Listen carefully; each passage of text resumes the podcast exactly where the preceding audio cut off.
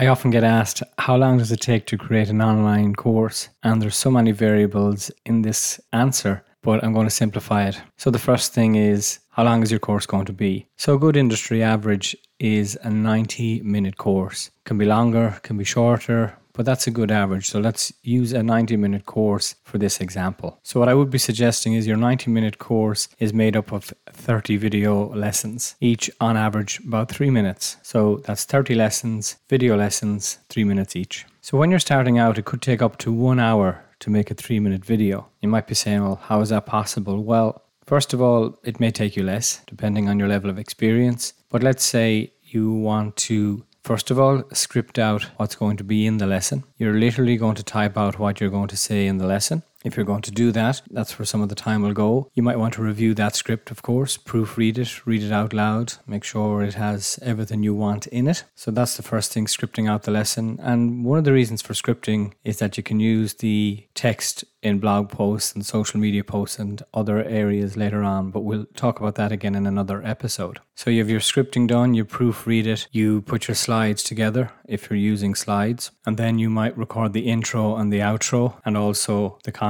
in the middle for that particular lesson. So some of the time for this hour that I talked about, we'll go into that as well practicing creating your intro, creating your outro, scripting that out, as I mentioned, and putting your slides together if you're using slides. So then we get into recording. We may have to do it more than once, which is fine, particularly when we're starting out. You can put all this down to practice. The key with making videos for your lessons is not to get frustrated if you have to do it again. Put it down to practice, and that practice is a good investment to help you improve. Ideally, you don't have to redo it 30 times, but you know, if you have to do it a few times, it's all down to contributing to your practice. The next thing you'll need to do then is edit if you're going to do the editing, or you could subcontract the editing, and that's your video lesson created. So, an hour is probably the top end, probably take you less, and you'll get quicker and quicker and more efficient at it. So, if it takes one hour to make a video, probably less, as I say, then if you spend three hours a week creating your course, you'll create three videos per week. So after 10 weeks, you will have your course created. Now, if you can spend more time